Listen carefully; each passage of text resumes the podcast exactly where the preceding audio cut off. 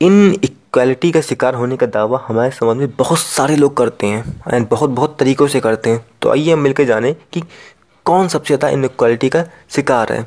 और हाँ अगर मेरी बातों का बुरा लग जाए तो बुरा मत मानना, क्योंकि मेरा कोई इंटेंशन नहीं है आपको बुरा फील कराने का। बट ये है कि भाई, थोड़ा सा दिमाग से सोचना। Hello everyone this is Vikas Singh I am a soft coach and with lot of philosophy let's begin guys तो पहले लेडीज़ फ़र्स्ट गाइस लेडीज़ को हमारे समाज में बहुत सारे नए अधिकार भी दिए गए हैं। फॉर एग्जांपल वो बॉयज़ पर केस कर सकती हैं बिना किसी खास सबूत के। उनके पास प्रॉपर एक्सप्लेनेशन भी ना हो तो भी कर सकती हैं। एंड उन्हें रिजर्वेशन भी मिलता है। उन्हें बहुत सारी और भी सुविधाएँ मिलती हैं। और नॉर्मल की बात है इस बात का ताने भी उन्हें मिलता है। हम्म, लेकिन लेकिन लेकिन क्या इससे उनकी स्थिति बेहतर हुई है? ये क्वेश्चन है।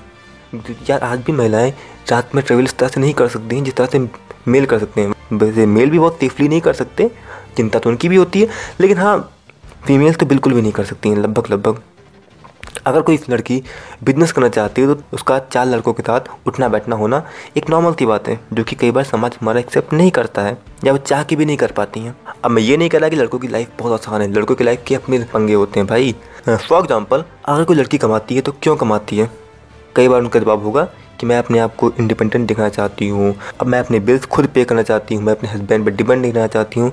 लेकिन वहीं अगर कोई लड़का कमाता है तो चांसेस ज़्यादा हैं कि उस लड़के की कमाई पहले फैमिली की नीड में जाएगी एंड उसके बाद उस लड़के की नीड पर आएगी।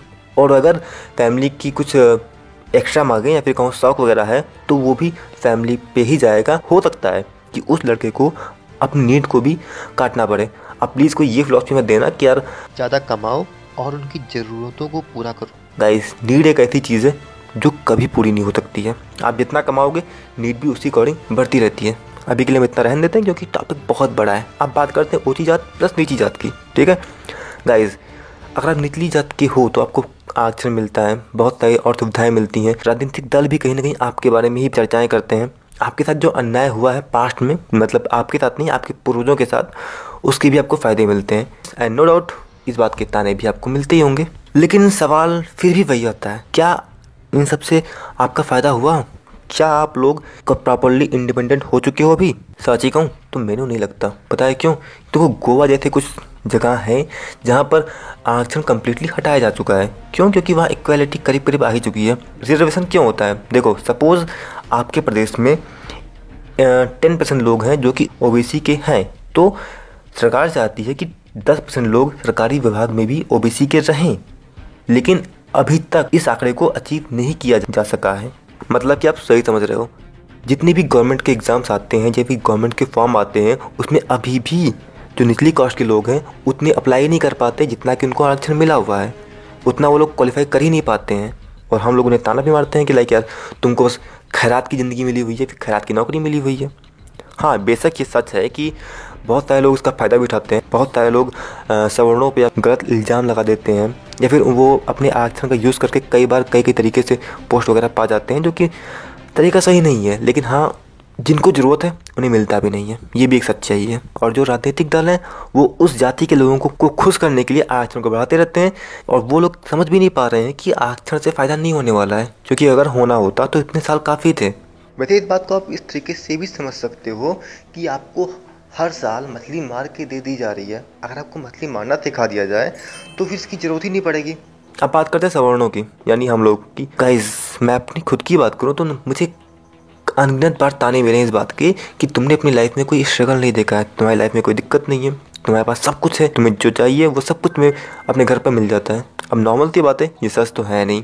मैं कोई रईस बाप का बेटा नहीं हूँ। मैं भी एक नॉर्मल फैमिली से बिलोंग करता हूँ। मेरे पास भी नॉर्मल इनकम सोर्स है बट ये बात कोई मानने को तैयार नहीं है। क्योंकि मैं बोल नहीं हूँ मुझे इसके लिए भी ताने मिलते हैं, और पता नहीं क्या क्या और रिजर्वेशन के चक्कर में कहीं ना कहीं हमारा मोटिवेशन तो डाउन होता ही होता है यार, क्योंकि भाई आई होप भाई आपको पता ही होगा कि प्रमोशन में भी रिजर्वेशन होता है। इस चक्कर में सीधी सी बात है, कोई बंदा कितनी भी मेहनत कर ले, अगर वो खास जाति से बिलोंग नहीं करता तो फिर वो आगे नहीं बढ़ पाएगा जल्दी। और इसके भी मैंने एग्जांपल देखे और इसका अंतर कहीं ना कहीं हमारे दिमाग पर पड़ता है। तो कल को अगर हम कोई नौकरी पाते भी हैं सरकारी तो वहाँ भी हम लोग जाकर ढंग से काम नहीं करना चाहेंगे। एंड ये भी एक वजह है कि सरकारी तंत्र ढंग से काम ही नहीं करता, क्योंकि वो लोग, एक तो वो लोग जल्दी क्वालिफाइड लोगों को हायर नहीं करते। बाई चांस गलती से हायर कर भी लेंगे तो उसको इतना मोटिवेशन डाउन कर देंगे कि वो बेचारा काम भी नहीं करना चाहेगा। इस तरह की अनगिनत बातें हैं जो कि कही जा सकती हैं इस टॉपिक के ऊपर। दोस्तों, इस तरह की बहुत सारी बातें हैं जो कि हम कह सकते हैं इस टॉपिक के ऊपर, लेकिन मैं और नहीं कहना चाहता हूँ। ठीक है? और आप जो कह रहे होगे क्या विकास भाई, दोनों तरफ़ से ढोल क्यों बजा रहे हो? मतलब कोई एक बात कहो, आप दोनों की साइड क्यों ले रहे हो? एक्चुअली बस यही सच्चाई है यार। हमें लगता है कि हम मुसीबत में या फिर हम प्रॉब्लम में, लेकिन नहीं।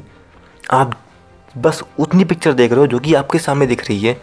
आप दूसरों के सामने की पिक्चर नहीं देख पा रहे हो। गाइज़ दूसरों के सामने की पिक्चर देखने का सिंपल तरीका ये है कि आप जस्ट सामने वाले को थोड़ा सा भड़का दो एंड उसकी जो प्रॉब्लम्स हो, उसकी जो दिक्कतें हैं, उसको उसके मुँह से सुनो। एंड उसके बाद वो आपको बताएगा कि उसके साथ क्या क्या दिक्कतें हो रही हैं। एंड उसके बाद आप फील करोगे यार कि नहीं, चलो ठीक है, जो मेरे साथ हो रहा है, हो रहा है, होने दो। क्योंकि सामने वाले के साथ और दिक्कतें हैं। तो ये जो पूरी कथा मैंने आपको सुनाई ना, इसका मॉरल साइंस यही है कि यार, हम सभी परेशान हैं किसी न किसी टॉपिक को लेकर, किसी न किसी तरीके से। हम सभी कहीं ना कहीं थोड़े थोड़े दबाए जाते हैं। और इस बात को हम तभी समझ सकते हैं जब हम दूसरे के नज़रिए से इन चीज़ों को देखें। जब हम दूसरों की दिक्कतों को भी तवज्जो दें। जब हम दूसरों की दिक्कतों को भी समझने की कोशिश करें कि यार उसके साथ भी उसकी लाइफ में भी ये ये दिक्कतें आ रही होंगी। ओके okay, तो मैं उम्मीद करता हूँ कि जो मैं डिलीवर करना चाहता हूँ मैसेज वो मैं डिलीवर कर पाया हूँ Okay guys, that's all for today and be let's guys.